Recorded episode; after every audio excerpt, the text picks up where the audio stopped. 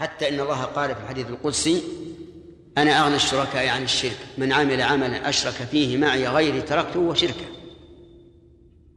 وكذلك يختلف باختلاف المتابعة. فمن كان للرسول صلى الله عليه وسلم أتبع كان أجره أكثر. حتى قال النبي عليه الصلاة والسلام إياكم ومحدثات الأمور فإن كل محدثة بدعة وكل بدعة ضلالة. ومن فوائد هذه الآية الكريمة إثبات اسمين من أسماء الله. الغفور الرحيم. الغفور في مقابل الذنوب والرحيم في مقابل الثواب والحسنات. لأن المغفرة تتعلق بالذنب والرحمة تتعلق بحصول المطلوب من الثواب والأجور. ثم قال الله عز وجل يسألك أهل الكتاب أن تنزل وفي قراءة أن تنزل.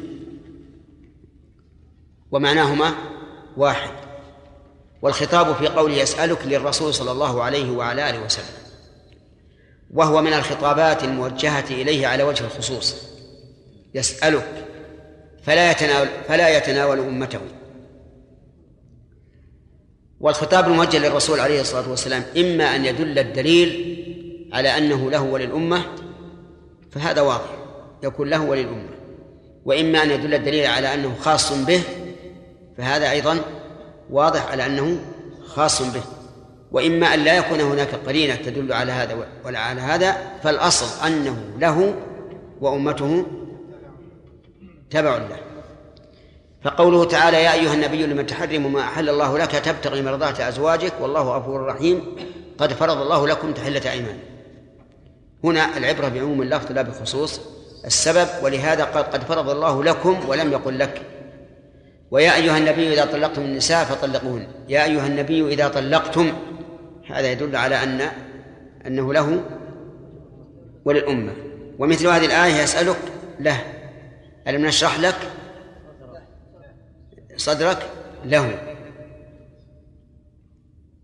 يا أيها النبي إنا أرسلناك له. يا أيها الرسول بلغ ما أنزل إليك من ربك وله طيب. يسألك أهل الكتاب. من أهل الكتاب؟ هم اليهود والنصارى. لكن اليهود في المدينة أكثر من النصارى بكثير. يوجد النصارى لا شك لكن اليهود أكثر.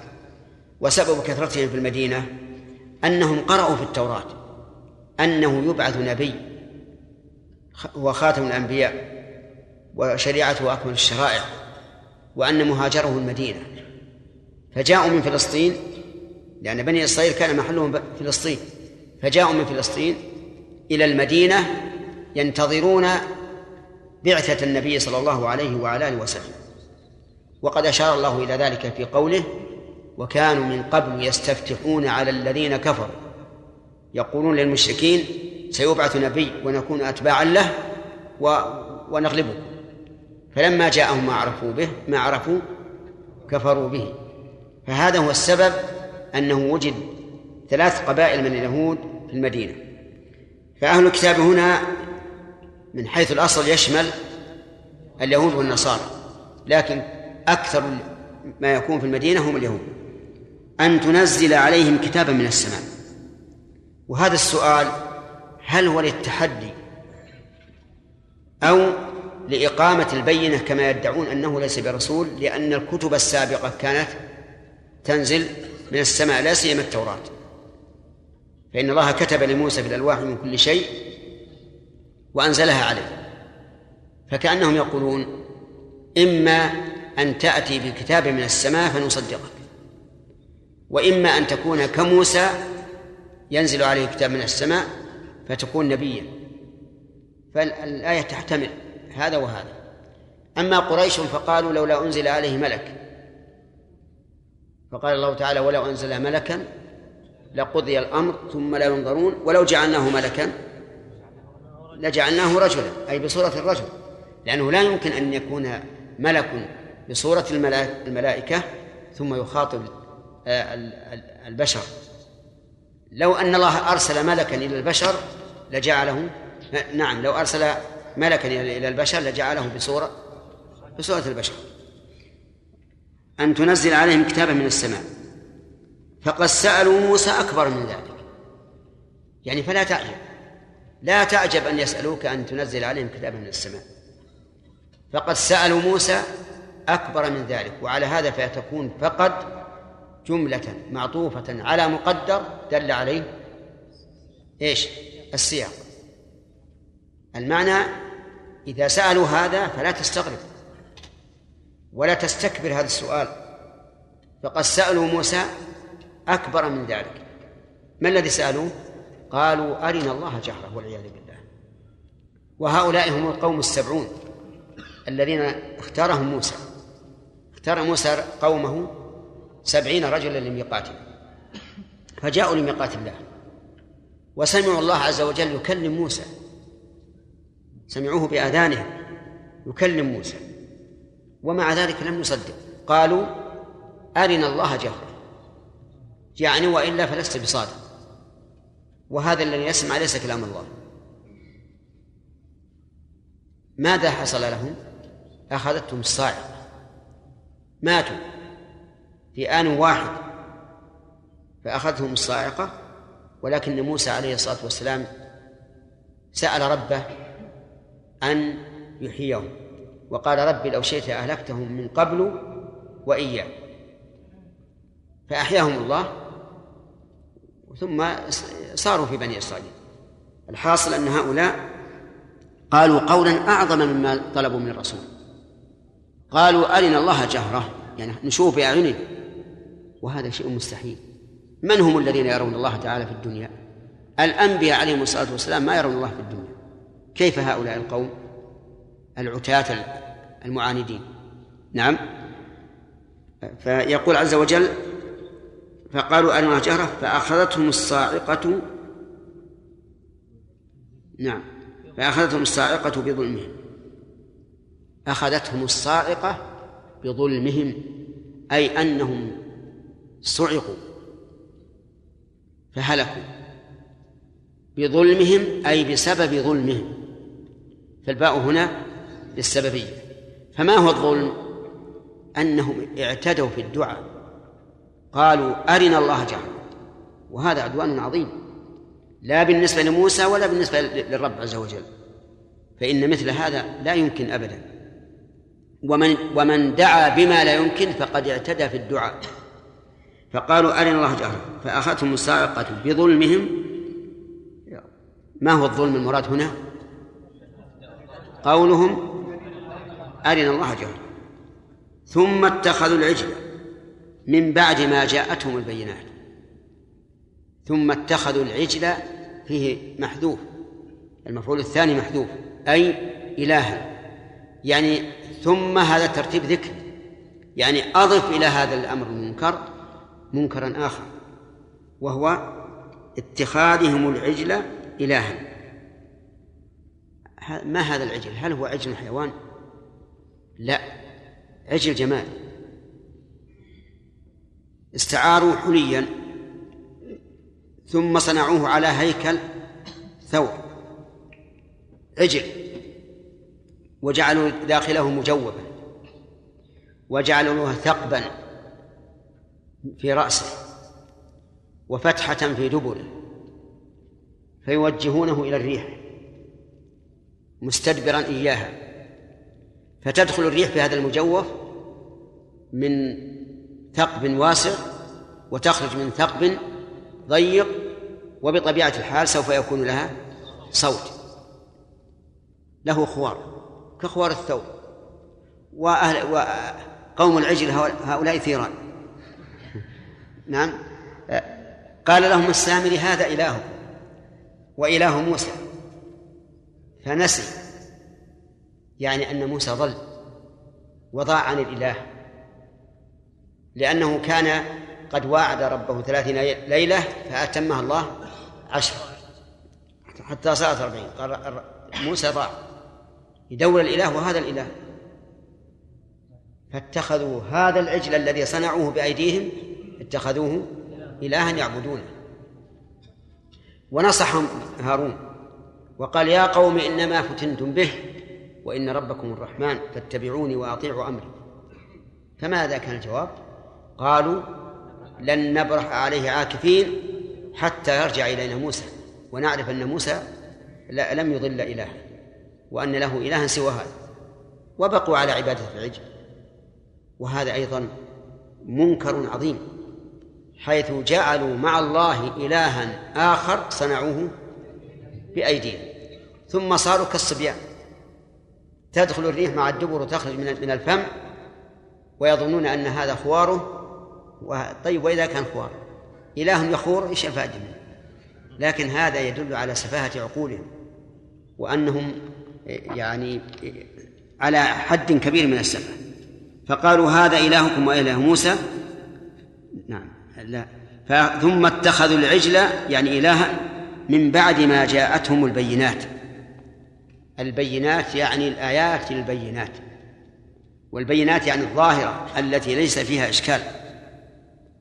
لأن موسى آتاه الله تسع آيات بينات. تسع آيات. واضحة. جلية يغني عنها آية واحدة. كان يلقي عصاه وهي عصا معه جماد. عصا يهش بها على غنمه ويتوكأ عليها. وله فيها مآرب كالدفاع عن نفسه وما أشبه ذلك. فإذا ألقاها انقلبت في الحال. ثعبانا مبينا. حية عظيمة. هذه من أعظم الآيات. ثم هي ليست حية وهمية تخييلية كما هو في صنيع السحرة بل هي حية حقيقية. تتحرك وتأكل وتبلع بإذن الله عز وجل. ملأوا الدنيا عن السحرة ملأوا الدنيا حبالا وعصيا وصار يخيل إلى موسى أنها تسعى حتى أوجس في نفسه الخيفة فألقى هذا العصا وبدأت تلتهم هذه الحبال والعصي وسبحان الله يعني بلحظة تذوب هذه الحبال والعصي ثم تبتلع أخر. بلحظة يعني خلاف المعتاد.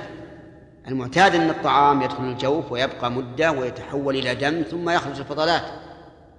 لكن هذه بإذن الله تبلع. تبلع والظاهر والله أعلم أنه يخرج على طول. منصهرا خالصا. وهذا من آيات الله عز وجل. ومع ذلك جاءتهم البينات وشاهدوها ولكنهم اتخذوا العجل إلها. فعفونا عن ذلك. نعم الرب ربنا عز وجل. عفى الله عنه عفى الله عنه لأنهم أمروا بالتوبة. ولكنها توبة شديدة.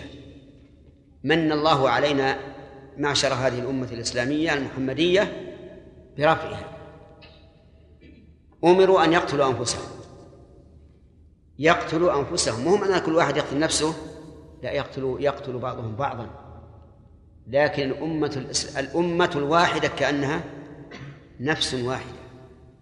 ألقيت عليهم الظلمة وأخذوا خناجر وسكاكين وجعل واحد منهم يقتل من, من والاه ولو كان أباه وأمه فلما علم الله منهم صدق الرجوع إلى الله وامتثال الأمر لأن كون لأن كون الإنسان يؤمر بأن يقتل قومه هذه من أشد ما يكون على النفوس. فلما انقادوا وذلوا إلى هذا النوع من التوبة رفع الله عنهم ذلك وعفى عنه. فعفونا عن ذلك. وآتينا موسى سلطانا مبينا أعطيناه سلطانا مبينا السلطان في كل موضع بحسبه فسلطان الأنبياء هي آياتهم لأنها حجة قوية يتسلطون بها على من أنكر. فهذا السلطان الذي أوتي موسى الحجج والبراهين الدالة حتى إن الله سبحانه وتعالى كتب له في التوراة من كل شيء من كل شيء موعظة وتفصيلا لكل شيء. والشيء والعموم هنا لكل شيء أي يحتاجه بنو إسرائيل. كما في قوله وفضلناهم على العالمين أي على عالمي زمانهم. ليسوا على كل العالمين حتى الأمة هذه.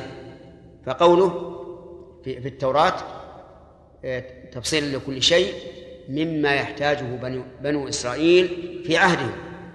لكن هذا الكتاب المبين الذي قال الله فيه تبيانا لكل شيء هذا يعم كل شيء لأنه كتاب للأمة إلى يوم القيامة. فلا بد أن يكون قد أتى بما تحتاجه الأمة إلى إلى يوم القيامة. وآتينا موسى سلطانا مبينا. نعم. وقوله مبينا من أبانا من أبانا. ولكن هل هو أبانا اللازم أو أبانا المتعدي أم صالح لهما؟ ثالث. أي طيب. لأن كلمة أبانا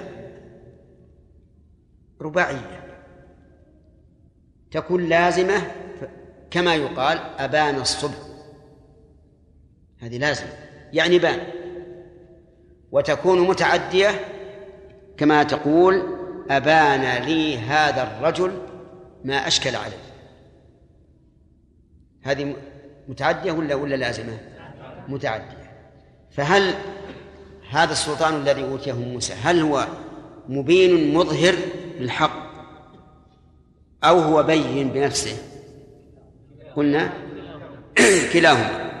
وهذا مبني على القول الراجح وهو جواز استعمال المشترك في معنييه. أتعرفون المشترك؟ ها؟ ما تعدد معناه واتحد لفظه. يا جمال وقد مر علينا كثيرا وأنت معنا هنا حاضر لكن لعلك نسيت. ألم نبين مرة من المرات أن أقسامها الألفاظ مع معانيها؟ أربعة. المشترك الآن هو ما تعدد معناه دون لفظ. لفظ واحد يصلح لمعنيين فأكثر مثل كلمة العين.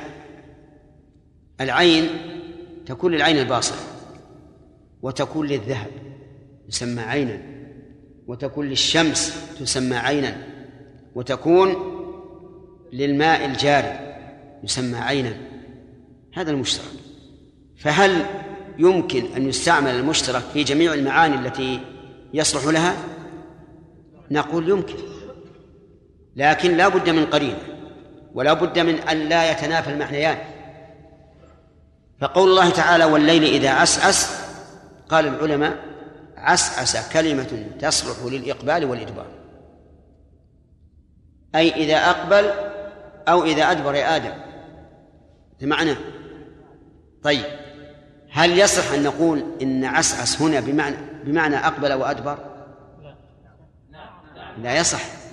يصح لأنه لا يتنافيان يقسم الله تعالى بالليل حين إقباله وذلك عند طلوع الفجر عند غروب الشمس ويقسم بالليل حين إدباره وذلك عند طلوع الفجر أو طلوع الشمس. إذا مبينا هنا نقول ما دامت صالحة للمتعدي واللازم فهي من المشترك ويجوز أن نستعملها في المعنيين لعدم التنافي بينهم. نعود إلى الفوائد.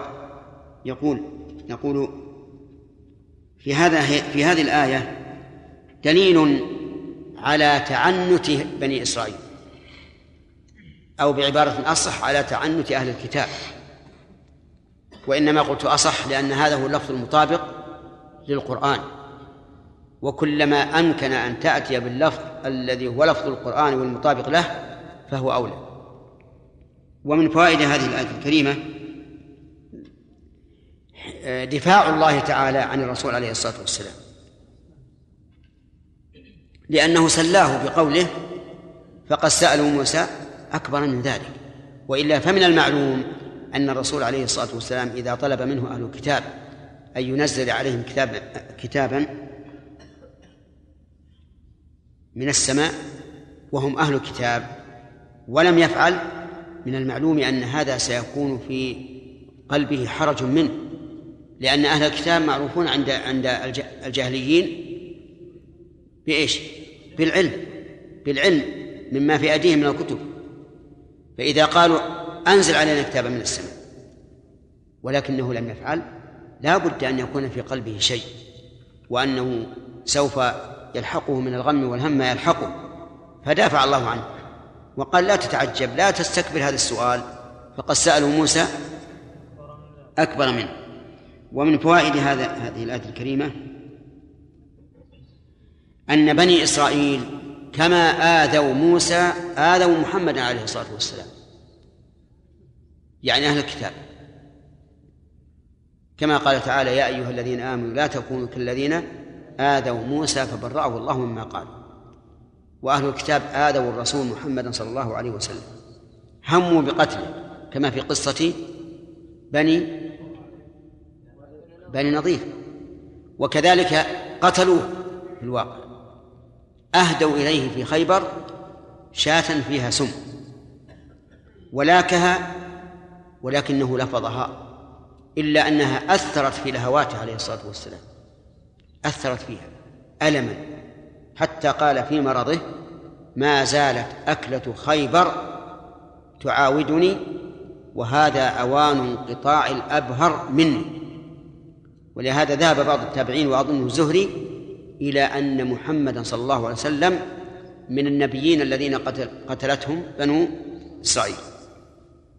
ومن فوائد هذه الآية الكريمة أن سؤال الإنسان أن يرى الله جهرة من أكبر العدوان. لقوله فقد سأله موسى أكبر من ذلك. وهل يؤخذ منه أنه يمتنع في الدنيا أن يرى أحد ربه؟ نعم الظاهر أنه يؤخذ منه. لأن الله قال فقد سألوا موسى أكبر من ذلك. لأنه لو كان يمكن لكان سؤالهم ليس بذاك الشنيع لكنه لا يمكن. لا يمكن أن يرى الله في الدنيا. ويدل لهذا أن موسى صلى الله عليه وعلى صلى الله عليه وسلم قال ربي أرني أنظر إليك. لكن قوله ربي أرني أنظر إليك ليس كقول هؤلاء أرنا الله جهرا. بينهما فرق. سألوا موسى الرؤية شوقا إلى الله عز وجل ومحبة لرؤيته. اللهم لا تحرمنا إياها. شوقا إلى الله ومحبة لرؤيته. لكن بنو إسرائيل تحد قالوا ذلك تحديا وعنادا واستكبارا. قال الله له لن تراني. لا يمكن. ثم ضرب الله له مثلا. فقال ولكن انظر إلى الجبل فإن استقر مكانه على ما هو عليه فسوف تراني. فلما تجلى ربه للجبل ماذا صار؟ ماذا صار؟ جعله دكا إن دك مرة صار كالرمل ولم ولم يهرب. كما يتوقع الناس استقر مكانه فسوف تراني يعني وإن هرب فلن تراني. لا كأن الجبل ما تمالك نفسه حتى انهد ولم يتمكن من الهرب. نعم فجعله دكا. لما رأى موسى ما رأى هذا الأمر العظيم خر موسى صعيدا أغمي عليه. فلما أفاق قال سبحانك تبت إليك وأنا أول المؤمنين. يعني لم أسأل هذا إنكارا أو جحدا فأنا أول المؤمنين لكن أتوب إليك مما سألت لأن هذا السؤال لا يجوز. ومحمد صلى الله عليه وسلم هل رأى الله؟ لا لم يرى الله. على كل الأقوال. لأن النبي صلى الله عليه وسلم سئل هل رأيت ربك؟ قال رأيت نورا. وفي رواية قال نور أنا أراه. يعني كيف أراه مع هذه الأنوار؟ الحجب. حجب عظيمة من الأنوار. قال الله قال النبي عليه الصلاة والسلام حجابه النور لو كشفه لأحرقت سبحات وجهه أي بهاؤه وعظمته ما انتهى إليه بصره من خلقه والمعنى لأحرقت سبحات وجهه كل شيء لأن بصره ينتهي إلى إلى كل شيء. فمن هذه عظمته؟ كيف يمكن لنا في لأحد في الدنيا أن يرى الله؟ لا يمكن. فالرسول عليه الصلاة والسلام لم يرى ربه على كل الأقوال. أولا من قوله هو نفسه من قوله هو نفسه. قال نور أن أراه وقال في لفظ آخر رأيت نورا يعني نورا حجب حجب الرؤيا. عائشة أنكرت ذلك وقالت من زعم أن محمدا رأى ربه فقد أعظم على الله الفرية. هذا دليل. ابن عباس يقول شيخ الإسلام إنه لم يقل إن محمدا رأى ربه بعينه. ما قال هذا؟ حتى نقول إن قوله معارض لقول عائشة. وإنما الرؤية التي التي أثبتها ابن عباس هو هي رؤية رؤية القلب التي قويت حتى صار كالمشاهد. وهذا الأقرب.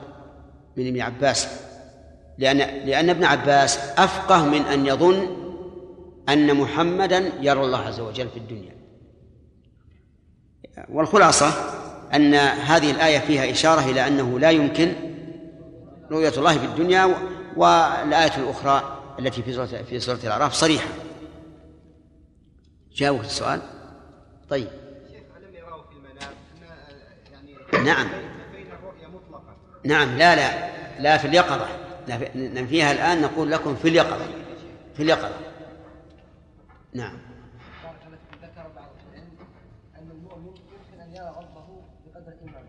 في المنام. نعم. ليس رؤيا يقظة بقدر أي بقلبه ومع اليقين هذه ما تسمى رؤية رؤية عين. إن كلامنا على رؤية العين. إنك وإلا فقد قال الرسول عليه الصلاة والسلام أن تعبد الله كأنك تراه فإن لم تكن تراه فإنه يراك. وحقيقة أن الإنسان أحيانا آه، يصل إلى درجة كأنما يشاهد الله عز وجل. لا لكن ليس ليس هذا مرادنا. مرادنا أنه رؤية بالعين يقظة. هذا لا يمكن. كما ذكرت لكم آنفا أنه من قوة اليقين كأنه يشاهد. فهي رؤية من حيث اليقين لأن الإنسان إذا رأى شيئا تيقنه فإذا رآه بقلبه ووصل إلى الحد صار كما قال الرسول أن تعبد الله كأنك تراه. نعم. إيش؟ نعم. إحنا قلنا يحتمل أنهم قالوا ذلك تحديا. كما قال كما قال المشركون لولا أنزل عليه ملك لولا أنزل عليه القرآن جملة واحدة تحدي. لا ليس قصدهم أن يقيسوا رسالته برسالة موسى.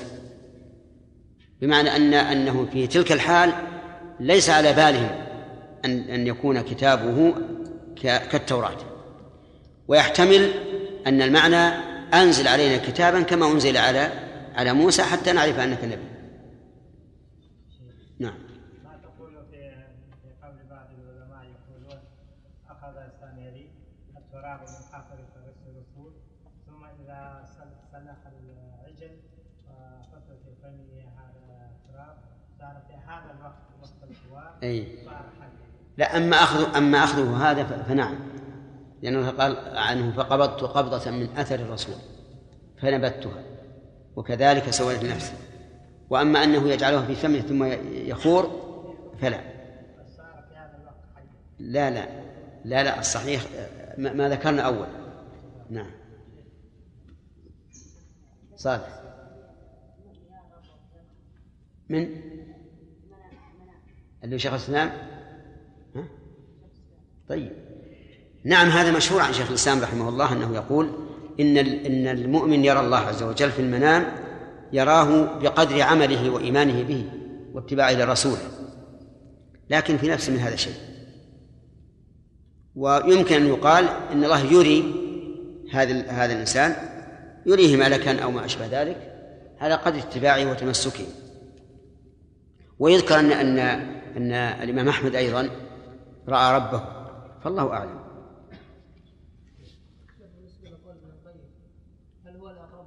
أيهم ما هو ابن القيم؟ إحنا قلنا بعض التابعين وأظنه الزهري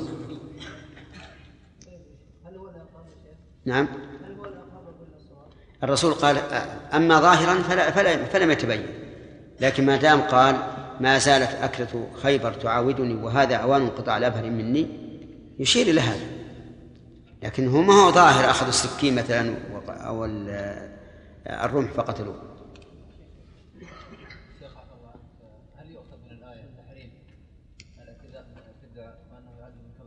إيش؟ الاعتداء في الدعاء بارك الله فيك أن يسأل الإنسان ما لا يمكن؟ وهو على حسب المسؤول. قد يكون من كبائر الذنوب وقد يكون من من صغائرها. حسب المسؤول ورفعنا فوقهم الطور بميثاقهم وقلنا لهم ادخلوا الباب سجدا وقلنا لهم لا تعدوا في السبت وأخذنا منهم ميثاقا غليظا. فبما نقضهم ميثاقهم وكفرهم بآيات الله وقتلهم الأنبياء بغير حق وقولهم قلوبنا غلف. بل طبع الله عليها بكفرهم فلا يؤمنون إلا قليلا. وبكفرهم وقولهم على مريم بهتانا عظيما. أعوذ بالله من الشيطان الرجيم. قال الله تبارك وتعالى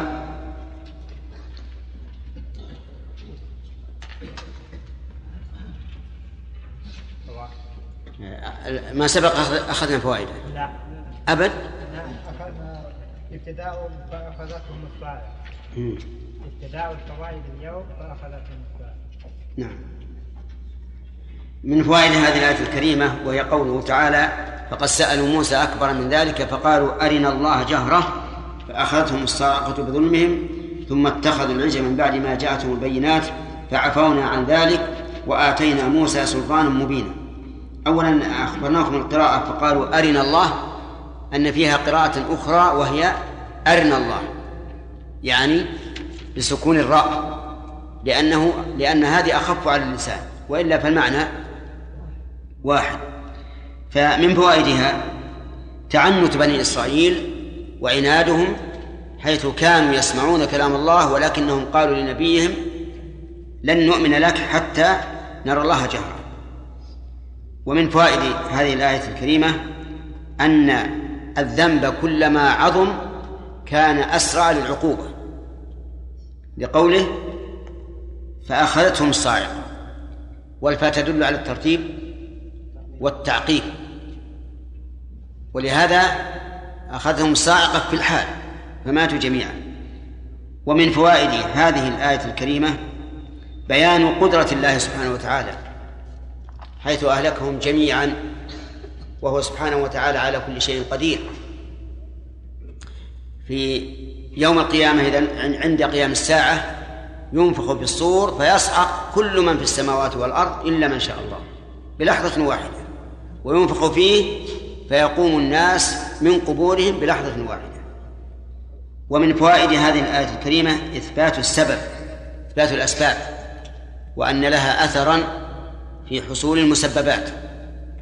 لقوله بظلمهم فإن الباء للسببية وهذه مسألة آه، ذكر بعض العلماء أن عليها من كتاب الله ألف ألف دليل على إثبات الأسباب وتعليل الأحكام وبيان الحكم.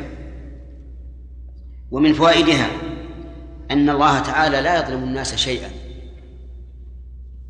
لقوله بظلمهم وليس وليس أخذ الله إياهم مجرد مشيئة ولكن لأنهم هم الذين ظلموا أنفسهم كما قال تعالى وما ظلمونا ولكن ظلموا أنفسهم.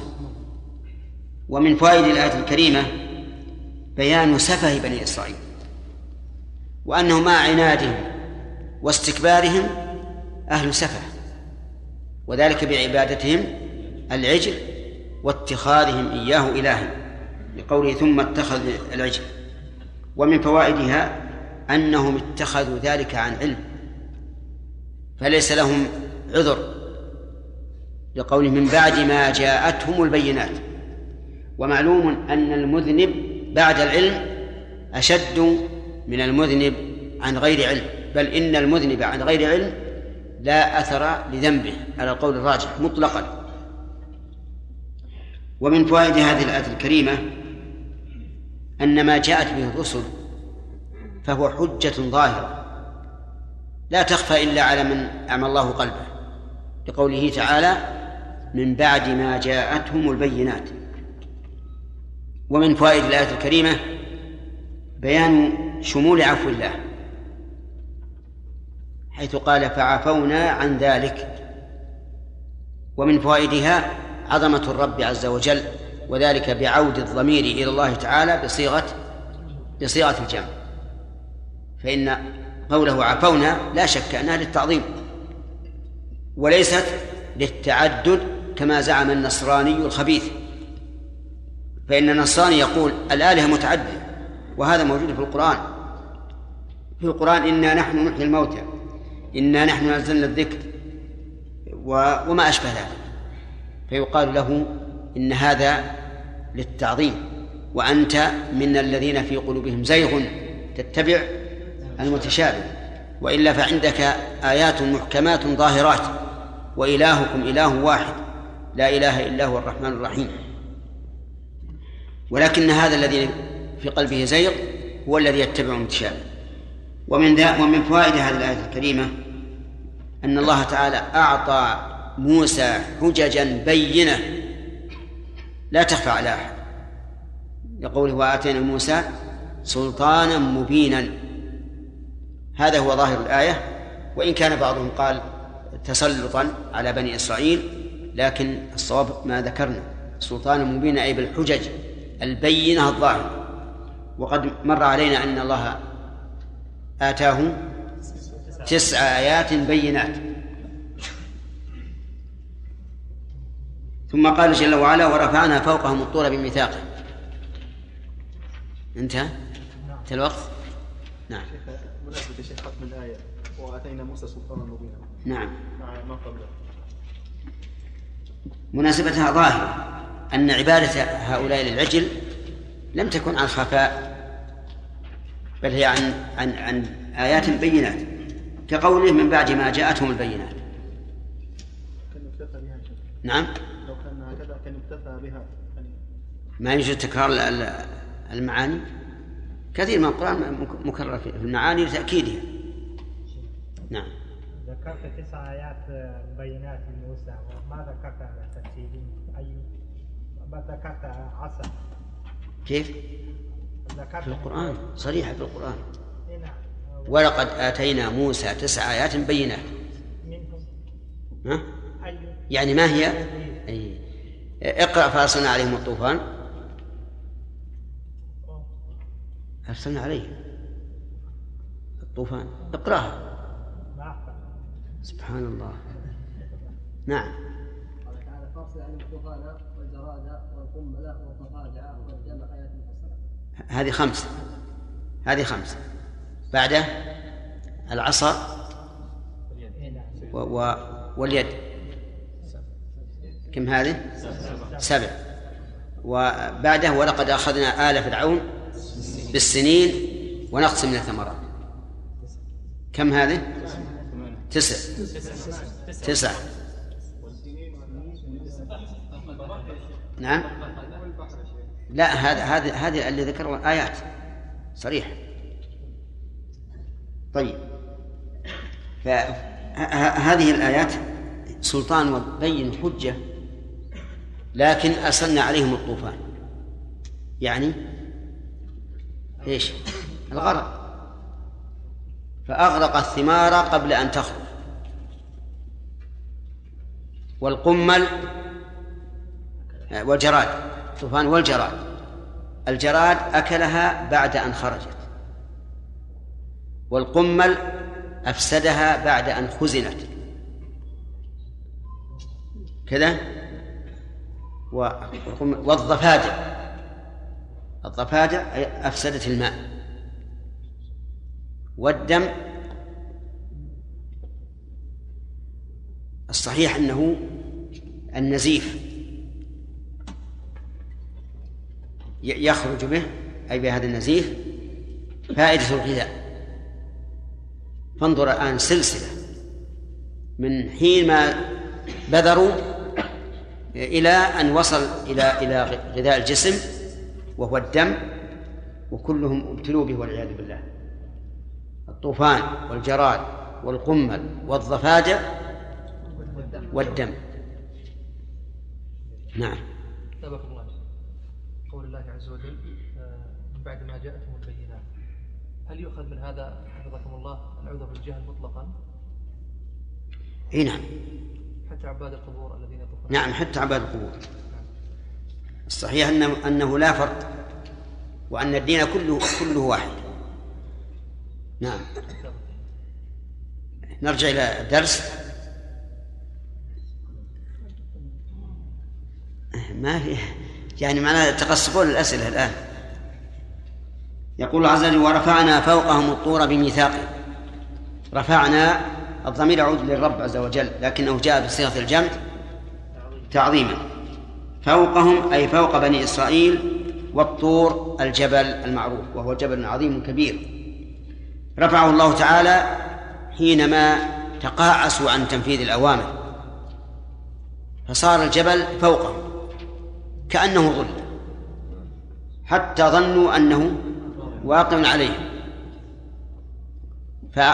وقيل لهم خذوا ما آتيناكم بقوة. فآمنوا إيمان إكراه في الحقيقة. لأنهم هددوا بماذا؟ بالموت والهلاك. فإيمانهم إيمان اضطرار والعياذ بالله. ولهذا لما سجدوا قال المفسرون لما سجدوا كانوا هكذا ينظرون إلى الجبل مائلة وإلى الآن يقولون إن اليهود يسجدون على طرف الجباه مو مو باستقامة. على طرف الجباه كأنما ينظرون إلى شيء يخافوا يخافون أن أن يقع عليه. وقول بميثاقهم أعوذ بالله من الشيطان الرجيم. فبما نقضهم ميثاقهم وكفرهم بآيات الله وقتلهم الأنبياء بغير حق وقولهم قلوبنا غلف بل طبع الله عليها بكفرهم فلا يؤمنون إلا قليلا. وبكفرهم وقولهم على مريم بهتانا عظيما. وقولهم إنا قتلنا المسيح عيسى ابن مريم رسول الله وما قتلوه وما صلبوه ولكن شبه لهم. وإن الذين اختلفوا فيه لفي شك منه ما لهم به من علم إلا اتباع الظن وما قتلوه يقينا بل رفعه الله إليه وكان الله عزيزا حكيما وإن من أهل الكتاب إلا ليؤمنن به قبل موته ويوم القيامة يكون عليهم شهيدا. أحسنت. نعم. وهي؟ نعم. أعوذ بالله من الشيطان الرجيم. قال الله تبارك وتعالى ورفعنا فوقهم الطور. هذا مبتدأ درس الليلة. وما سبق أخذنا فوائده. قال الله تعالى ورفعنا فوقهم الطور بميثاقهم وقلنا لهم ادخلوا الباب سجدا. رفعنا فوقهم أي فوق رؤوسهم الطور الجبل المعروف. اجتثه الله عز وجل حتى صار فوق رؤوسهم من أجل أن يأخذوا الكتاب بقوة. أي يعملوا بالتوراة بقوة وقول بميثاقهم أي رفعا مصحوبا بالميثاق لأن الله تعالى أمرهم عند رفعه أن يأخذوا الكتاب بقوة والميثاق هو العهد المؤكد. وقلنا لهم ادخلوا الباب سجدا. أي باب؟ بلدة بيت المقدس. ادخلوا الباب سجدا. أي ساجدين لله عز وجل. شكرا لله تعالى على النعمة. لأن الله تعالى أمرهم أن يذهبوا إلى هذه القرية وأن يقاتلوا أهلها و ولكنهم قالوا إن فيها قوما جبارين والقصة مبسوطة في سورة المائدة. وبعد أن حصل عليهم التيه أربعين سنة أذن الله لهم بدخول القرية. وقيل لهم ادخلوا الباب سجدا أي حال كونكم سجدا أي ساجدين لله عز وجل. وهل المراد بالسجود؟ حقيقته أو المراد بالسجود الذل والخضوع. كقوله تعالى ولله يسجد من في السماوات والأرض طوعا وكرها وظلالهم بالغدو والآصال.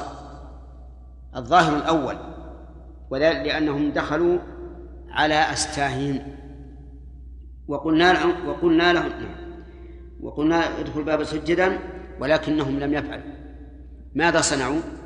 دخلوا على أستاههم والإست هي الدبر. المعنى أنهم دخلوا يزحفون والعياذ بالله استكبارا وقيل إنهم دخلوا على أقفائهم على القفا. وقيل لهم قولوا حطة ولكنهم لم يفعلوا لم يقولوا حطة. بل قالوا حنطة يعني كأن هؤلاء القوم لا يريدون إلا أن يأكلوا ويشربوا فقط كالبهائم. وقلنا لهم لا تعدوا في السبت. وفي قراءة لا تعدوا في السبت. والتعدي والعدو بمعنى واحد لكن اختلاف لفظ. المعنى لا تعدوا في السبت بصيد الحيتان وقد حرمت عليكم. وكان وكان اليهود قد حرم الله عليهم أن يصيدوا الحوت في يوم السبت. ابتلاء وامتحان. فصارت الحيتان تأتي يوم السبت شرعا يعني شارعة طافية على على سطح الماء وبكثرة. وكان اليهود كما كما هو معروف من سيرتهم أهل أهل طمع وجشع فغاضهم ذلك. وقالوا ما ما, ما الطريق إلى أخذ هذه الحيتان التي تأتي يوم السبت شرعا وفي غير يوم السبت ما يأتي شيء. فاحتالوا على ذلك. بأن وضعوا شبكا يوم الجمعة فيأتي الحيتان ويتساقط فيها. ثم يأتوا يوم الأحد فيأخذونها فالفعل هنا ظاهره إيش؟ الإباحة. لأنهم ما تعدوا في السبت. لكن المقصود منه الانتهاك حرمة الصيد في يوم السبت. ولهذا قيل لهم كونوا قردة خاسئين فقلبوا قردة لأن القرد أشبه لأن القرد أشبه ما يكون بالإنسان. وهم بفعلهم هذا يشبه أن يكون حلالا لأنهم لم يصيدوا مباشرة يوم السبت. هل لما قيل لهم لا تعدوا في السبت هل هم امتثلوا؟ لا. بل اعتدوا يوم السبت على وجه الحيلة والمكر والخداع ومن استحل المحرم بالحيلة فهو أعظم إثما ممن استحله بصراحة. لأنه إذا استحله بالحيلة جمع بين مفسدتين المفسدة الأولى استحلال المحرم والمفسدة الثانية الخداع والتحيل على رب العالمين الذي يعلم خائنة الأعين وما تخفي الصدور. ولهذا كان الذين يتحيلون على الربا أعظم إثما من الذين يأتون الربا على وجه صريح. لأن المتحيلين يخادعون الله. فيجمعون بين مفسدة الربا ومفسدة الخداع.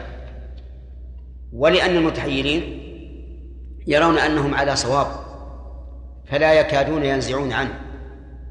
والذي يأتي الشيء صريحا يعرف أنه أخطأ فربما تلومه نفسه في يوم من الأيام حتى ينزجر.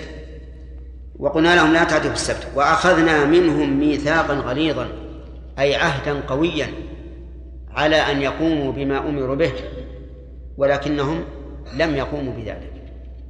نقضوا العهد ولم يبالوا وكفروا بنعمة الله. ولهذا قال فبما نقضهم ميثاقهم وقتلهم وكفرهم بآيات الله وقتلهم الأنبياء بغير حق وقولهم قلوبنا غلف بل طبع الله عليها بكفرهم فلا يؤمنون إلا قليلا وبكفرهم وقولهم على مريم بهتانا عظيما إلى آخره. فبما نقضهم ميثاقهم ألف عاطفة والبحر جر وما زائدة إعرابا ولكنها زائدة معنى لأن كل حرف زائد زائد إعرابا فإنه يفيد التوكيد. والتوكيد لا شك أنه زيادة المعنى. وعلى هذا فنعرب ماء زائدة. ونقضي اسم مجرور بالباء.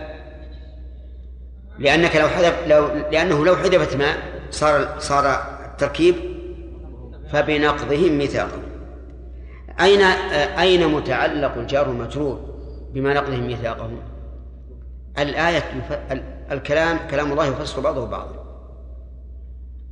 في سورة المائدة فبما نقضهم ميثاقهم لعناهم وجعلنا قلوبهم قاسية. وعلى هذا فيكون جار ومجرور متعلقا بمحذوف يفسره ما جاء في القرآن الكريم نفسه. وقوله فبما نقضهم أي فبنقضهم ميثاقهم. وما نقض الميثاق؟ نقض الميثاق هو المخالفة فيه. أن يكون بينك وبين آخر عهد ثم تخالف. هذا هو نقض الميثاق. هؤلاء خالفوا ما أمروا به ولم يقوموا به فنقضوا الميثاق. وكفرهم بآيات الله. الكونية والشرعية الظاهر العموم. يعني وب- وبكفرهم بآيات الله. حين كفروا بموسى واقترحوا عليه وقالوا اجعل لنا إلها كما لهم آلهة إلى غير ذلك مما يعرف من سيرة القوم الأمة الغضبية ومن أراد أن يعرف شيئا من سيرتهم فليعد إلى كتاب إغاثة اللهفان لابن القيم رحمه الله. فإنه بين معايبهم ومخازيهم والعياذ بالله. وكفرهم بآيات الله. وقتلهم الأنبياء بغير حق. قتلهم فيها قراءة ثلاث قراءات. قتلهم الأنبياء. أي بضم الهاء والميم. القراءة الثانية كسر الهاء وضم الميم قتلهم الأنبياء. القراءة الثالثة كسر الهاء والميم أي وقتلهم الأنبياء. كلاهما كلها قراءات سبعية يجوز للقارئ أن يقرأ بها. ولكن إنما يحسن ذلك لطالب العلم. أما العام فلا تسمعه قراءة غير التي في مصحفه لأنك لو أسمعته قراءة أخرى لها لهان القرآن في قلبه أو لغلطك وقال إن هذا يتخبط بكتاب الله عز وجل كما أنكر عمر رضي الله عنه على من؟ هشام بن حكم حين قرأ الآية في سورة الفرقان على خلاف ما كان يقرأها عمر حتى تنازع إلى النبي صلى الله عليه وسلم فالعامة إذا قرأت بخلاف ما في أيديهم لا شك أنهم سوف ينكرون عليك إنكارا عظيما وإن كنت وإن كنت على حق. ثم لو قدرنا أنهم وثقوا بك فسوف يهون القرآن في في نفوسهم. والإنسان يجب عليه أن يجعل تعظيم القرآن في قلوب الناس أعلى أعلى كل شيء يعظم سوى الله عز وجل. وقولهم وقتلهم الأنبياء بغير حق. الأنبياء جمع نبي فإن كان نبي بالهمزة فيقال الأنبياء وإن كان بالياء قيل الأنبياء. وكلاهما وكلتاهما قراءتان. الأنبياء والأنبياء. نعم. وقول بغير حق هذا بيان للواقع وليس قيد احتراز لأنه لا يمكن أن يكون قتل النبي بحق. لكنه بيان ليش؟ للواقع وأن قتل النبي ليس بحق. والذي وال وال والقيد الذي لبيان الواقع يفيد العلية يفيد العلية. يعني كانه قال وقتلهم الأنبياء لأن قتل الأنبياء بغير حق. وسيأتي إن شاء الله بيان الحق في في أخذ الفوائد. وقولهم قلوبنا غلف. نسأل الله العافية. إذا دعوا إلى الحق قالوا قلوبنا غلف والغلف جمع أغلف والأغلف هو المغلف الذي عليه غلاف لا يصل إليه شيء. هم يقولون هكذا قلوبنا غلف. وهذا كقول قريش وقالوا قلوبنا في أكنة مما تدعون إليه وفي آذاننا وقر ومن بيننا وبينك وبينك حجاب. قريش أعظم. قلوبنا في أكنة. قلوبنا وبنو إسرائيل قالوا قلوبنا غلف. وفي آذاننا وقر لا نسمع. ومن بيننا وبينك حجاب لا نرى. فسدوا جميع الطرق. عن قريش. قالوا لا القلوب لا تفقه. والآذان والأعين لا تبصر والعياذ بالله. مع أن الحق أبلج وأوضح ما يكون لكن نسأل الله الهداية. قال الله تعالى بل طبع الله عليها بكفرهم. بل هنا للإضراب الإبطالي. للإضراب الإبطالي. يعني بل ليس في قلوبهم غلاف. وليست قلوبهم غلفا. ولكن طبع عليها بكفر لماذا؟ لأن الأصل الفطرة والفطرة دين الإسلام. وما يرد عليها مما لا يوصل الحق إلى القلب فهو وارد وارد وليس أصليا فيها. فكأن الله كذبهم قال إن القلوب ليست ليست غلفا ولكن إيش؟ ولكن طبع عليها بعد أن كانت على الفطرة بكفرهم. وقول طبع الله عليها بكفرهم أي جعل عليها طابعا والشيء المختوم يجعل عليه طابع. يطبع عليه يعني بمعنى الختم وقول بكفرهم ألبى للسببية أي بسبب كفرهم طبع على قلوبهم فلا يصل إليها الخير. ولهذا قال فلا يؤمنون إلا قليلا. فلا يؤمنون إلا قليلا. اختلف العلماء في قوله إلا قليلا. فقيل أن إن المعنى لا يؤمنون أبدا. وأن مثل هذا التعبير جاري في لسان العرب. يعني لا يؤمن إلا قليل فهو نفي للكل. وقيل المعنى إلا قليلا منهم فيكون الاستثناء من الواو. فلا يؤمنون إلا قليلا منهم وعلى هذا فينقسمون إلى قسمين. مؤمن وهو الأكثر نعم مؤمن وهو الأقل وكافر وهو الأكثر. وقيل إن إلا قليلا يعود على الإيمان. أي لا يؤمنون إلا إيمانا قليلا. ثم هل المعنى إلا قليلا أي إلا ضعيفا أو إلا قليلا في الزمن؟ بمعنى أن أكثر وقتهم الكفر وقد ينقدح الإيمان في قلوبهم ولكن سرعان ما ينطفئ لأنه ليس على أساس. كل هذا محتمل والسياق لا ينافي لا ينافي. فيقال إن منهم المؤمنون ومنهم الكافرون. والكافرون أكثر. ثم المؤمنون أيضا. هل هم مستقرون في على الإيمان؟ مستمرون عليه؟ لا. ثم هل إيمانهم إيمان قوي راسخ؟ الجواب لا. وعلى هذا فالآية صالحة لجميع هذه الاحتمالات. آه، نعود إلى أخذ الفوائد. يقول الله تبارك وتعالى ورفعنا فوقهم الطور بميثاقهم إلى آخره. في هذه في هذه الآية بيان قدرة الرب عز وجل. وأن أمره إذا أراد شيئا فإنما يقول له كن فيكون. وإلا فمن ذا الذي يستطيع أن يرفع هذا الجبل هذا الجبل العظيم؟ ثم من الذي يستطيع أن يجعله فوق رؤوسهم ليس عليهم حتى يموتوا ولا رفيعا بعيدا حتى يأمنوا. ولكنه فوق الرؤوس قريب. أليس كذلك؟ إذن ففيه دليل على قوة الله عز وجل وقدرته.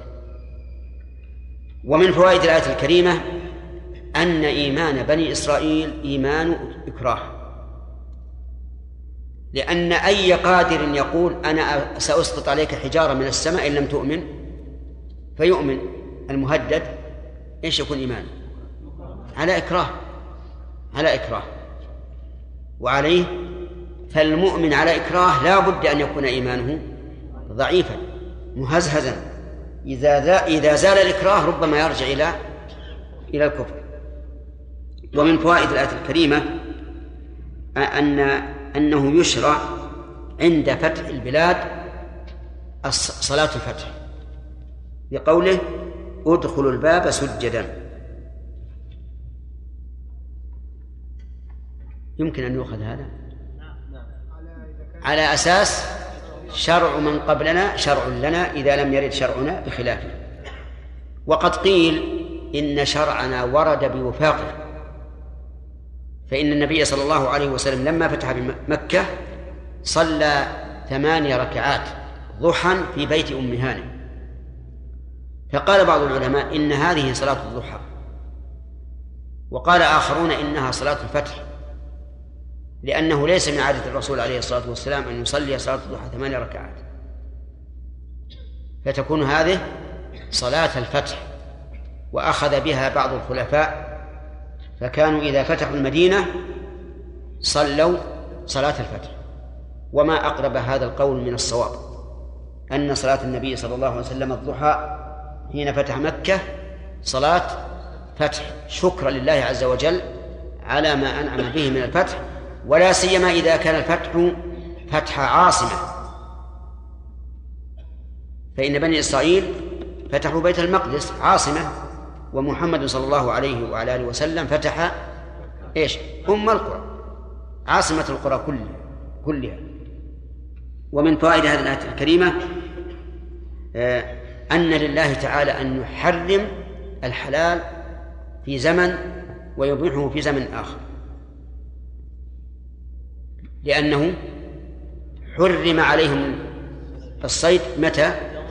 يوم السبت ومن فوائد هذا هذه الآية أن اليهود أهل مكر وخديعة حيث اعتدوا في السبت ومن فوائدها أن المتحيل على المحرم ولو بما صورته الإباحة يعتبر واقعا فيه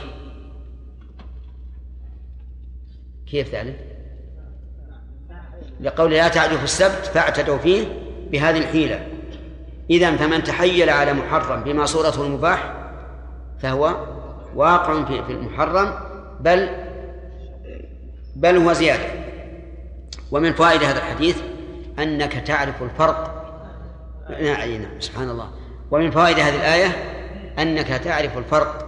أنا أحيانا يذهب ذهني إلى الفائدة ثم نخلط. نعم؟ أي نعم. آه، ومن فوائد هذه الآية أنه يظهر الفرق التام بين هذه الأمة وبين بني إسرائيل ولله الحمد. هذه الأمة حرم الله عليهم الصيد في حال الإحرام. يا أيها الذين آمنوا لا تقتلوا الصيد وأنتم حرم. ثم ابتلاهم بإرسال الصيد عليهم فقال يا أيها الذين آمنوا لا يبلونكم الله بشيء من الصيد تناله أيديكم ورماحكم. الطائر يناله الرمح والزاحف تناله اليد. الزاحف مثل إيش؟ كالأرانب والغزلان وما أشبه. يناله الإنسان بيده. يقول هكذا على الأرنب ويمسكه ما تشرب منه. والطائر يناله الرمح دون السهم. الرمح طبعا بيد الإنسان يقول هكذا ويصيب وهذا ابتلاء. قال الله تعالى ليعلم الله من يخافه بالغيب فمن اعتدى بعد ذلك فله عذاب أليم. ماذا كان من الصحابة؟ إيش؟ تجنبوا امتثلوا الأمر. تجنبوا ذلك مع أنه سهل عليهم لكنهم لكن هذه الأمة أمة سمعنا وأطعنا والحمد لله. جعل الله وإياكم منه ومن فوائد هذه الآية من فوائد هذه الآية الكريمة نعم أن من تحيل على محارم الله من هذه الأمة ففيه شبه ممن من؟ اليهود. شبه من اليهود. أي إنسان يتحيل على محارم الله فإن فإن فيه شبه شبها من اليهود سواء كان في البيع أو في الشراء أو فيما أحل الله من الطعام أو حرم أو في النكاح. ولهذا سمى النبي صلى الله عليه وسلم المحلل سماه التيسر المستعار. نعم. ومن فوائد هذه الآية الكريمة أن الله جل وعلا لم يعذب عباده إلا بعد أن قامت عليهم الحجة. لقوله وأخذنا منهم ميثاقا غليظا عهدا قويا بينه وبين الخلق ثم ينقضون عهده. فإن الله تعالى يقول وما كنا معذبين حتى نبعث رسولا. ومن فوائد هذه الآية الكريمة إثبات الأسباب. إثبات الأسباب الشرعية وكذلك إثبات الأسباب القدرية من باب أولى لقوله فبما نقضهم ميثاق فبما نقضهم ميثاقهم والباء للسببية. وإثبات الأسباب المؤثرة في مسبباتها من مقتضى حكمة الله عز وجل. لأن الشيء لو وقع صدفة هكذا لكان سفها.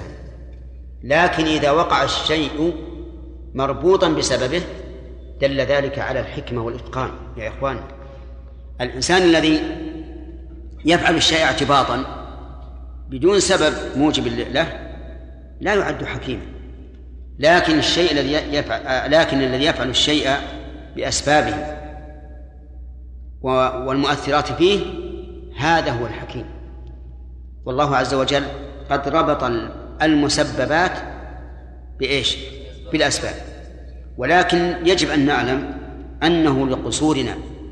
ونقصنا قد نعلم السبب وقد وقد لا نعلم. وقوله إذا في إثبات الأسباب. والناس في الأسباب انقسموا إلى ثلاثة أقسام. قسم فرط وقسم أفرط وقسم توسط. وخير الأمور الوسط. قسم فرط وقال إنه لا أثر للأسباب إطلاقا. حتى النار التي تحرق الورق ليس لها أثر واحتراق الورق لم يكن بالنار ولكن عند النار. أفهمتم؟ واحتجوا لذلك بأنك لو لو أثبتت أن للسبب تأثيرا في المسبب لأشركت بالله. حتى قالوا أي إنسان يثبت سببا فهو مشرك. في الربوبية ولا في الألوهية؟ في الربوبية. طيب.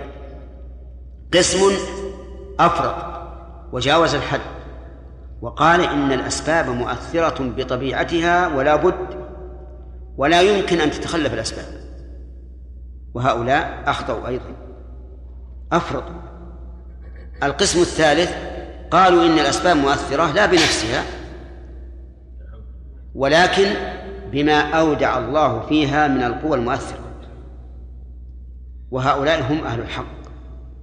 سواء كان السبب قدريا أو كان السبب شرعيا. ولذلك نجد بعض الأشياء المشروعة لها أسباب ولها موانع. لها أسباب ولها مثل الإرث. له سبب وله مانع. ربما يكون أبوك الذي يرث مالك كله إذا انفرد به لا يرث شيئا مع وجود السبب. لماذا؟ لوجود المانع. إذن السبب غير مؤثر الآن. فالذي جعل الأبوة سببا للإرث جعل القتل مانعا من الإرث مثلا. واضح يا جماعة؟ طيب. كذلك أيضا الأسباب القدرية. هذه النار محرقة. جعل جعل الله فيها قوة الإحراق. ولما ألقي فيها إبراهيم قال الله لها كوني بردا وسلاما على إبراهيم. فانتفى الإحراق. مع أنها سبب مؤثر بأمر الله ولكن إيش؟ لم تؤثر. لما قيل الله لما قال الله لها كوني بردا وسلاما على إبراهيم. فكانت بردا وسلاما عليه. قال أهل العلم إن الله تعالى لو قال لها كوني بردا فقط لهلك من البرد. الله أكبر. لكن قال بردا وسلاما لئلا آه، تهلكه بالبرد. بردا فكانت بردا وسلاما عليه. إذا نحن نقول إن الأسباب مؤثرة بإيش؟ بما أودع الله فيها من القوى لا المؤثرة لا بنفسها. وحينئذ لا لم نشرك. وإنما قلنا بما تقتضيه ربوبية الله وحكمة الله. ربوبية الله بالتأثير وحكمة الله بقرن السبب بقرن المسبب بسببه وهذا هو الحق وهو الذي عليه أهل السنة والجماعة. و انتهى الوقت. طيب تفضل إذا قال الله تبارك وتعالى لبني إسرائيل كونوا قردة ثم إذا صاروا قردة حتى يكون على قردة لا لا لا يتناسلون. لا يتناسلون. فالقرود الموجودة هذه ليست ليسوا من ذرية اليهود الذين قلبوا قردة لا نعم صحيح. لا نعم. شيخ بارك الله فيك. بالنسبة للقراءات السبعية تنسب إلى رجال أم إلى أمم يعني؟ إلى أمم؟ إلى يعني شعوب وش القراءة؟ أصل ال- القرآن مروي بالتواتر. ال- القراء الأولون يكون عنه عن- في في روايتهم عن الصحابة أو عن التابعين عن الصحابة اختلاف. فهذا هو اختلاف القراءات. بارك الله فيك. بالنسبة والقراءات السبعية. لو قلنا أن كل إمام لا يصلي بالقراءات السبعية ولأن خلفه عوام. هذا بالنسبة للسنة أيضا هذا في أمور كثيرة. مثلا في دعاء دعاء الجمعة في آخر الجمعة. هذا بدعة نكون مجارة للناس وأن الناس يعني نعم. لا شك أن وجود السنة خير. والقراءات كالسنن المختلفة في صفة العبادة. وينبغي للإنسان الحافظ للقراءات أن يقرأ لنفسه بهذا وهذا. لكن فعل السنة إذا ترتب عليه مفسدة. فهل درء المفاسد أولى؟ أو هذه المصلحة التي- أجمع العلماء على عدم الوجوب يعني العلماء أجمعوا على جواز القراءة بقراءة واحدة. ما في خلاف بينهم. يعني لم يقل أحد بوجوب القراءات أن- يقرأ الإنسان بالقراءة السبع. لكن بارك الله فيكم يعترضون يعني خليك معي. فإذا قرأ الإنسان بقراءة أمام العامة فهل العامة الآن سيضبطون هذه القراءة ثم يطبقونها في قراءتهم؟ أبدا. سوف يضطربون فيها. سوف يضطربون فيها. فيقول مثلا قرأ إمامنا كذا يقول لا ما قرأ. قرأ كذا. طيب وش المرجع؟ المصحف ليسوا راجعين إليه لأنه قرأ قرأ عليهم بقراءة غير اللي في المصحف. إذا وين القارئ؟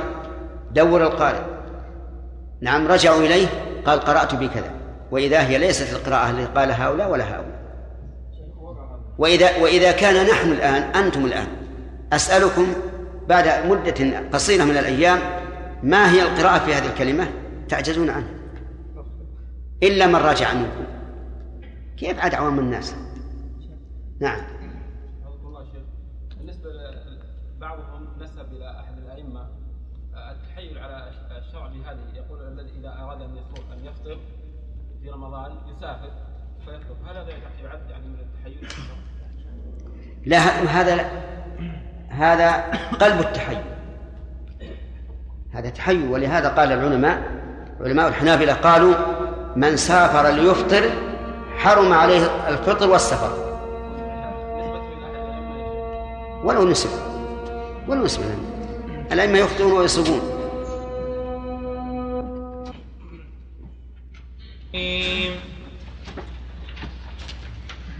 وإن من أهل الكتاب إلا ليؤمنن. لا أظن قبله. وبكفرهم. وبكفرهم وقولهم على مريم بهتانا عظيما. وقولهم إنا قتلنا المسيح عيسى ابن مريم رسول الله وما قتلوه وما صلبوه ولكن شبه لهم. وإن الذين اختلفوا فيه لفي شك منه.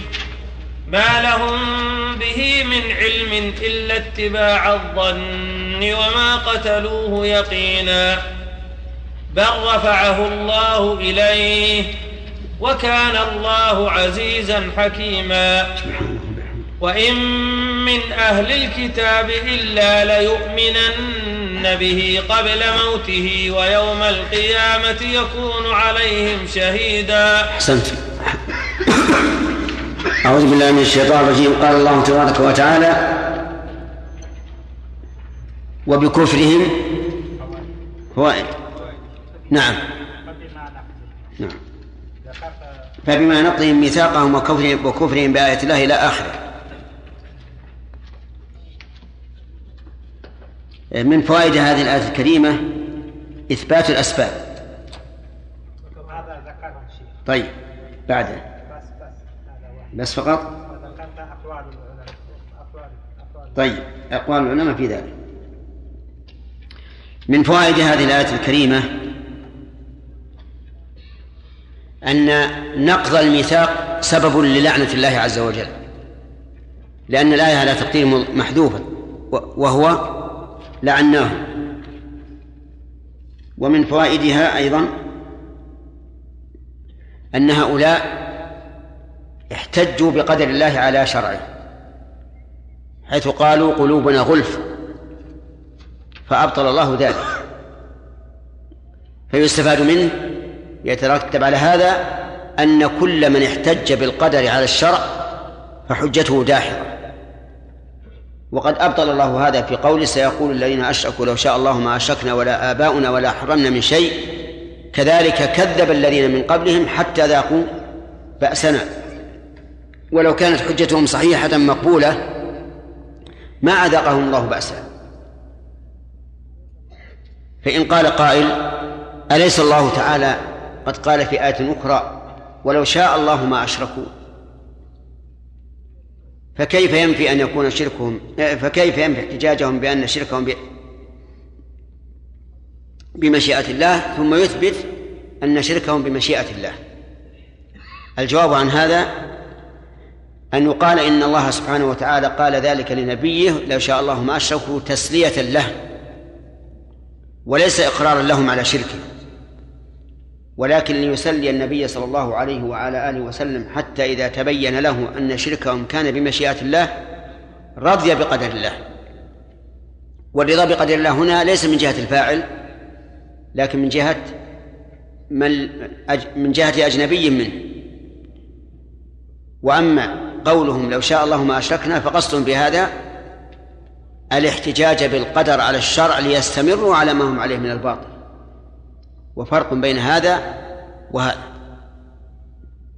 ومن فائدة هذه الآية الكريمة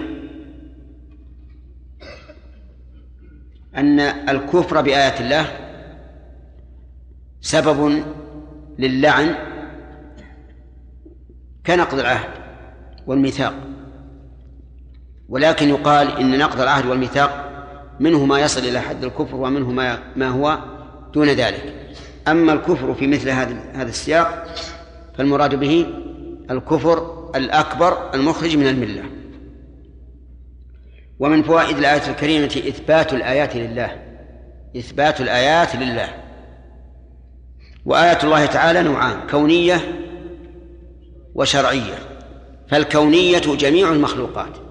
كل. كل المخلوقات آية على دالة على خالقها عز وجل على قدرته وعلمه وحكمته ورحمته وغير ذلك مما يتعلق بهذه المخلوقات الآيات الشرعية الآيات الشرعية هي ما أنزله الله على رسله من الوحي آيات شرعية لأنك لو تدبرتها لوجدت أنه لا يمكن لأي بشر أن يأتوا بمثلها. وليس المراد الإعجاز اللفظي بل الإعجاز المعنوي. أما الإعجاز اللفظي فيقال إنه لم يثبت إلا للقرآن فقط. فالله أعلم.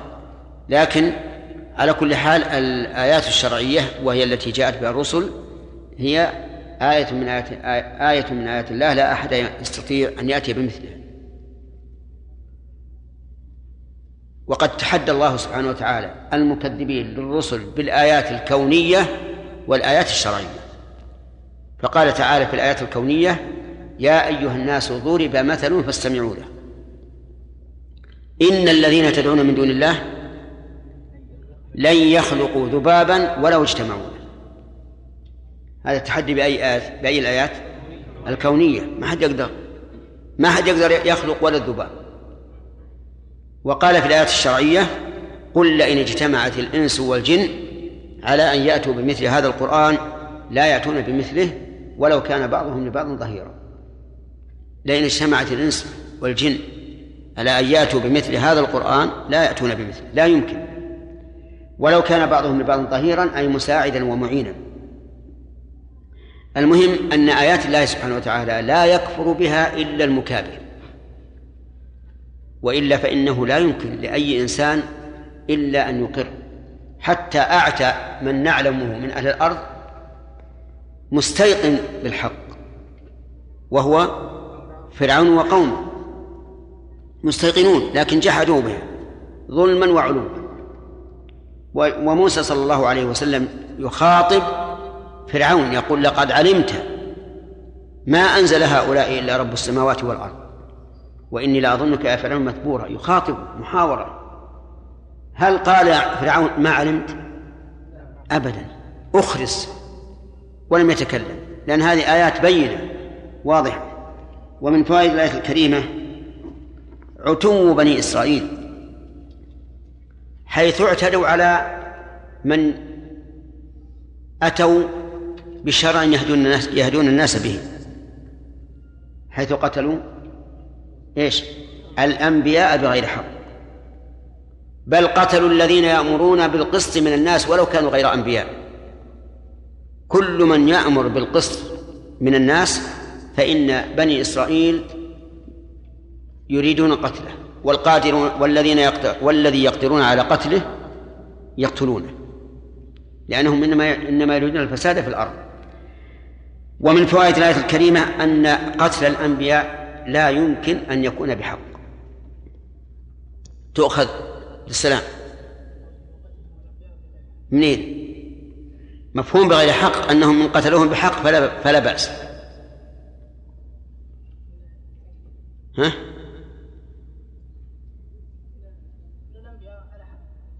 إيه لكن بس ماذا ماذا ماذا نصنع بهذا؟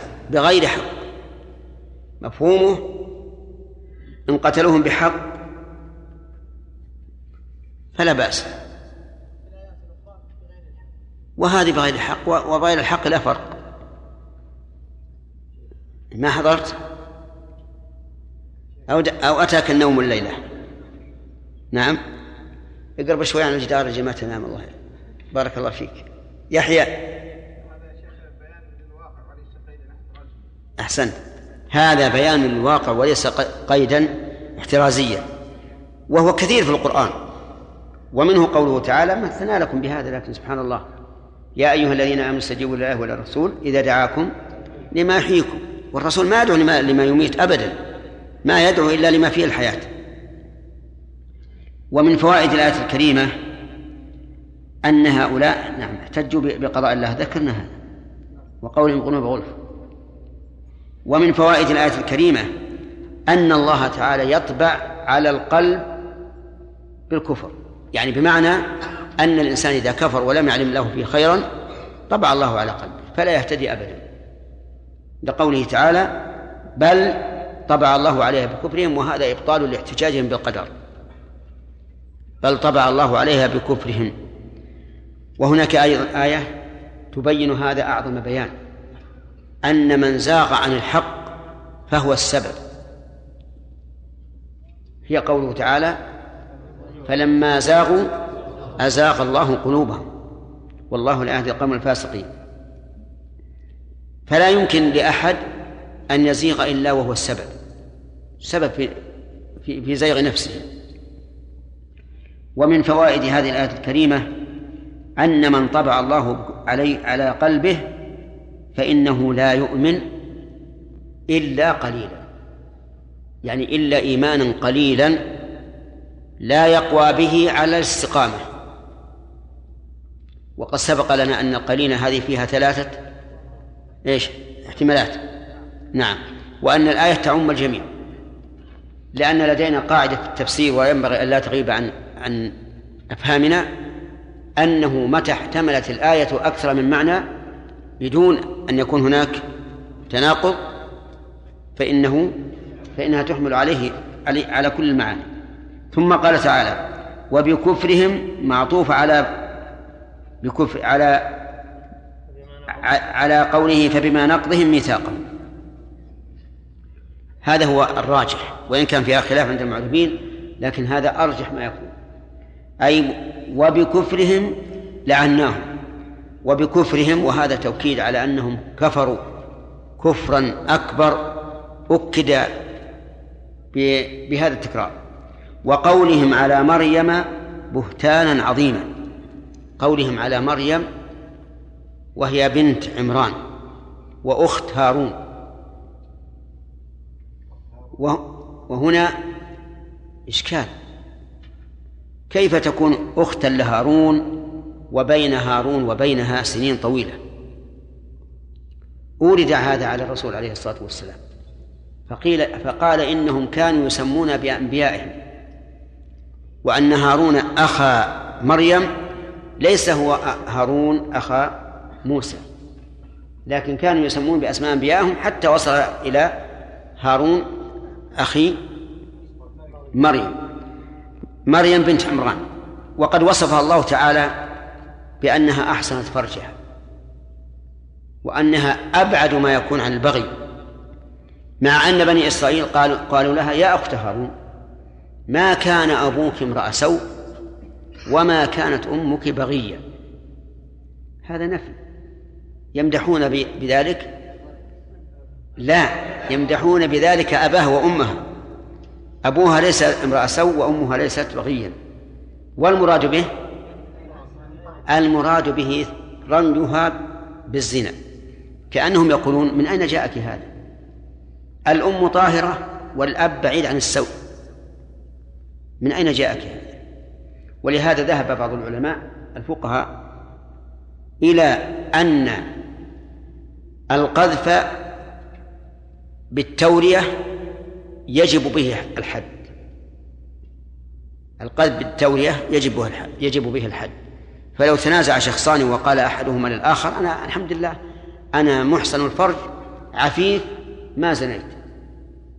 ويقول عن نفسه المعنى أنك أنت بالعكس. ولهذا قال بعض العلماء إنه يجب أن يحد لأن هذا التعريض أشد. وقولهم على مريم بنت عمران بهتانا عظيما حيث قالوا إنها كانت بغيا. ويلزم من ذلك أن يكون عيسى أحد الأنبياء أولي العزم ولد زنا والعياذ بالله. وهذا بهتان عظيم. ونظير ذلك ما وقع من المنافقين في عائشة في قصة الإفك. قال الله تعالى لولا إذ سمعتموه ظن المؤمنون والمؤمنات بأنفسهم خيرا وقالوا هذا إفك مبين. بين. لولا جاءوا عليه بأربعة شهداء فإذا لم يأتوا بالشهداء فأولئك عند الله هم الكاذبون. إذ تلقونه بألسنتكم وتقولون بأفواهكم ما ليس لكم به علم وتحسبونه هينا وهو عند الله عظيم. وقولهم إنا قتلنا المسيح عيسى بن مريم رسول الله. هذا أيضا مما ادعاه اليهود بنو إسرائيل. يقولون إنا قتلنا المسيح عيسى بن مريم. ذكروه باللقب والاسم والكنية المسيح لقب. الاسم عيسى بن مريم الكنية. هذا لا شك أنه وقع من اليهود. قالوا إنا قتلنا المسيح عيسى بن مريم حتى لا يقع اشتباه فيه. يعني أذكره بالاسم وباللقب والاسم والكنية لئلا يقع اشتباه. وهذا من باب التوكيد توكيد العين والشخص بأنه هو المراد. أما رسول الله فقد اختلف المفسرون فيها. هل المراد هل هذا من قولهم أو من قول الله؟ فقال بعض أهل العلم إنه من قول الله. يعني لما قال قال هؤلاء المسيح عيسى بن مريم هم لا يقرون بأنه رسول. إذ لو كان رسولا ما قتلوه. لكن الله تعالى قال رسول الله كأنه سبحانه يقول إنه لا يستحق أن يقتل. لأنه رسول. وقال بعض المفسرين إن هذا من كلامهم وإنهم قالوا ذلك على سبيل التهكم يعني الذي يزعم أنه رسول الله وأن هذا كقول قريش للرسول وقالوا يا أيها الذي نزل عليه الذكر إنك لمجنون. كيف نزل على الذكر تقول إنه مجنون؟ لكن هذا من باب التهكم. على كل حال القرآن عظيم. جاء بهذه الصيغة من أجل أن أن يدير الإنسان فكره في كل ناحية. يتأمل أيهما أحق ويمكن أن يقال قاله الله تعالى تكريما وتعظيما لعيسى عليه الصلاة والسلام وقاله هؤلاء إيش؟ استهزاء وتهكما. قال الله تعالى وما قتلوه وما صلبوه. القتل موجود هم قالوا قتلنا المسيح. لكن أين الصلب؟ يقولون هذا من باب حذف المعلوم ويعني حذف المعلوم بالسياق. هنا هم قالوا قتلنا وصلبنا.